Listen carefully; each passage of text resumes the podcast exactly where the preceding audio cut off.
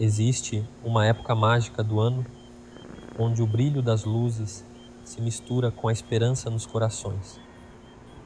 O Natal, uma festa que transcende o comum, carrega consigo a promessa de momentos extraordinários e às vezes até sobrenaturais. O Natal não é apenas sobre presentes e decorações reluzentes, é sobre a magia que paira no ar quando as luzes piscam em cada rua, criando uma sinfonia de cores, sentimos algo mais do que o comum, uma energia, uma aura que parece abrir portais para o inexplorado.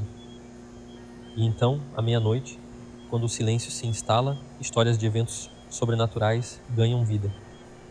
Nessa noite especial, dizem que portais entre mundos se abrem, permitindo que a magia flua livremente é quando a linha entre o possível e o impossível se torna tênue e o extraordinário se torna parte da realidade. Então, enquanto trocamos presentes sob a árvore iluminada, lembramos de que o Natal é mais do que podemos ver. É um convite para acreditar no inesperado, na magia que se esconde nos cantos mais escuros da noite, porque afinal, o Natal é a época em que o comum se transforma em extraordinário e o impossível se torna possível.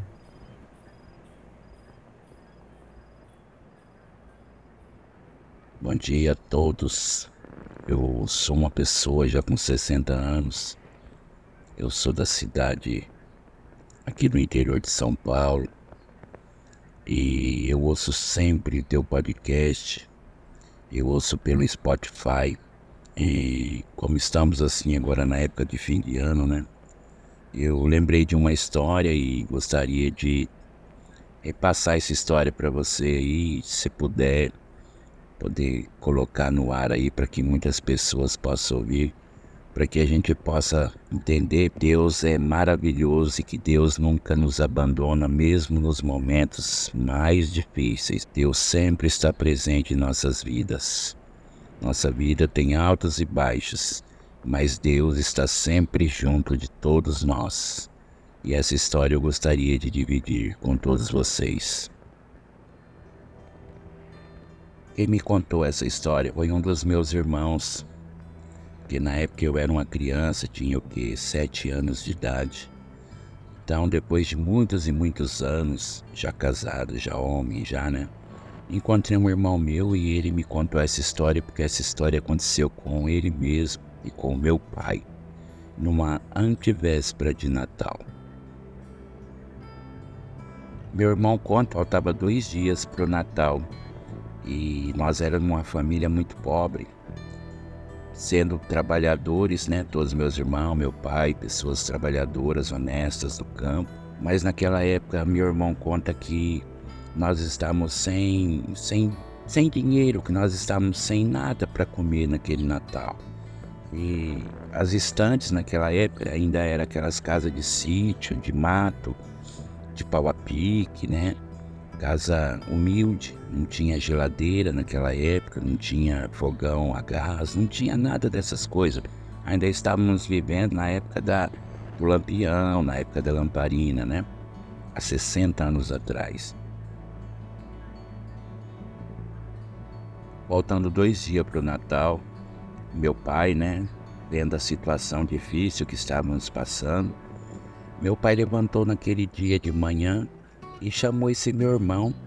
Falou assim: Meu filho, vamos ver se a gente consegue algum terreno, algum lote, alguma casa, para que a gente possa, né, carpinar, fazer alguma coisa e ganhar algum dinheiro. Meu pai foi lá, pegou duas enxadas, deu uma para o meu irmão, pegou uma e eles saíram eles batiam nas portas das casas, né? Saímos da, ele saiu daquele local lá de, de sítio e foi para a cidadezinha mais próxima. E batia nas portas, pessoas todas preocupadas com o Natal, né? Pessoas comprando as suas coisas para fazer suas festas de fim de ano. E, e meu pai e meu irmão não, não conseguia nada. E eles andavam, andavam, até que eles atravessou a cidade inteira, acabou saindo em outro lugar que também já estava entrando mais o lado do, do mato, né? E o meu irmão avistou uma mangueira, sabe? Deus é tão bom que ele dá uma pé de mangueira no meio do mato. E o fim de ano justamente é o fim do ano que as mangas mais bonitas, né? Elas começam a aparecer ali, aquelas mangas lindas, cheirosas, bonitas, né? Com aquelas cores maravilhosas, mais avermelhadas, mais amareladas, verdes. E meu irmão falou: pai, pai, olha uma mangueira, pai, vamos lá, né? Vamos lá chupar umas mangas, eu tô morrendo de fome. Meu pai falou: meu filho, que bom, graças a Deus, né? Isso já era por volta de umas três e meia da tarde, quase quatro horas. E aí eles foram, chegaram lá debaixo do pé de manga, colocaram a enxadinha ali no chão. E aí meu pai falou, olha filho, pode deixar que eu subo, né? Porque vai que tem alguma caixa de marimbondo, né? Pode ter uma cobra, alguma coisa, então pode deixar que eu subo. E meu pai subiu no pé da manga, né? Subiu ali naquele pé de mangueira e começou a jogar as mangas para baixo. Ele foi escolhendo as maiores, as mais bonitas, né? E foi jogando pro meu irmão e recolhendo. O, como eles não tinham levado uma nada, meu irmão arrancou a camisa e fez como se fosse uma sacola da camisa. E Deus é tão maravilhoso, né? E naquele momento, quando meu irmão abaixou para pegar as mangas, o meu irmão viu um pacote de dinheiro, um bolo de dinheiro, assim, sabe, amarrado com uma borrachinha, assim. Era um maço grosso de dinheiro. E meu irmão ficou assim, apavorado, ficou assim, sabe, surpreso. E ele olhou para meu pai e falou: Pai, pai, pai, desce aqui, pai, desce aqui, pai, desce, pai, desce rápido.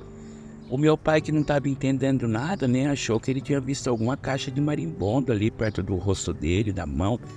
E meu pai, o que, que foi, filho? O que, que foi? É cobra? É bicho? O que, que foi? Ele, não, pai, desce aqui, desce rápido, pai, vem ver uma coisa. E meu pai desceu rapidamente.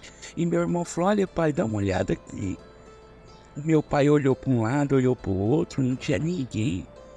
Meu pai abaixou, pegou aquele maço de dinheiro na mão e falou: Meu filho, não tem como a gente saber de quem é. Não tem como nós descobrirmos quem é o dono desse dinheiro. Então eu acho, meu filho, que foi Deus que, que nos trouxe aqui. E se foi isso, nós vamos poder passar um fim de ano muito bom, muito gostoso. Aí meu, meu irmão falou, pai, graças a Deus, né? Meu pai deu um abraço no meu irmão, assim, coisa que naquela época nem se fazia, né? Era, era muito difícil um pai abraçar um filho, dizer pro filho que amava, era, era a cultura deles, era aquela, aquele sentimento deles, por mais que amasse, muitas vezes não demonstrava esses carinhos assim, né? E aí meu pai catou as enxadas, meu irmão catou a enxada, e o meu pai falou: Vamos, vamos até a cidade que vai dar tempo da gente comprar alguma coisa. Aí, quando meu pai chegou até a cidadezinha pequena, né? Mas tinha uma mercearia, né? Aquelas mercearias antigas, né? E meu pai entrou, a primeira coisa que meu pai falou pro meu, meu irmão foi, meu filho, como foi você que achou? O é, que, que você quer que eu compre para você, né? E, e, meu irmão, naquela simplicidade dele também, né? Na humildade dele, falou pro meu pai, pai, compra um, uma alpargata roda para mim. Alpargata roda, para quem não sabe, era aquelas aquele, aquele sapato, né, que vinha com cor vermelha, azul, branco e era feito com, com corda, né? Assim, o salto, né? A sola daquela tipo sandália era feito com uma corda toda torcida e tinha aquele paninho por cima e tinha um barbantinho que amarrava. E meu pai falou: Claro, meu filho, escolhe a cor que você quer. Meu irmão disse que comprou um, pediu uma pro meu pai, uma azul. Ficou todo feliz. E aí meu pai foi, comprou arroz, comprou feijão, naquela época, né, o óleo ele era vendido naqueles naqueles tamborzão que era importado, né? Naquela época não tinha açúcar, não tinha, né? No, aqui no Brasil não tinha é, café assim, pacote, não tinha açúcar, o óleo, tudo vinha de fora do Brasil, né? E aí o meu pai comprou todos esses alimentos. Meu pai comprou lá um, umas linguiças que ficava pendurada lá no alto, né? e comprou, pagou e eles foram para casa numa alegria, sabe, numa felicidade, né? E aí nós passamos um Natal próspero, passamos o Natal com muita alegria, onde nós tivemos a comida para comer, tivemos uma mistura para poder comer, e por mais algum tempo meu pai é, ficou com aquele dinheirinho de reserva. Não era muita coisa, mas também era uma quantidade bacana. E aí a gente passou um Natal e um Ano Novo bem próspero. É isso, essa é a nossa história. Muito obrigado. Todos fiquem com Deus. Um abraço a todos e boa sorte aí no podcast. Eu adoro, que eu amo, que eu escuto há mais de um ano.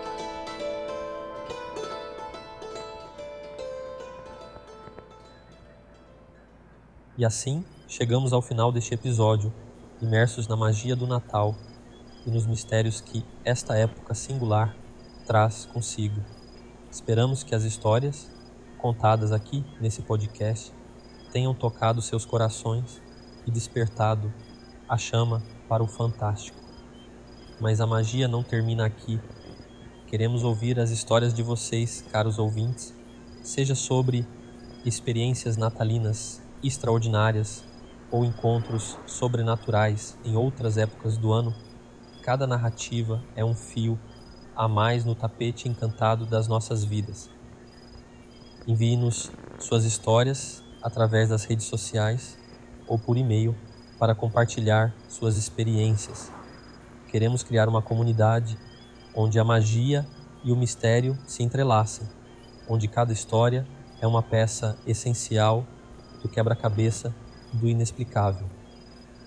Que neste Natal e em todos os momentos que se seguirem, possamos construir uma coleção de relatos que desafiem a compreensão comum e inspirem a busca pelo extraordinário. Agradecemos por nos acompanhar nesta jornada mágica.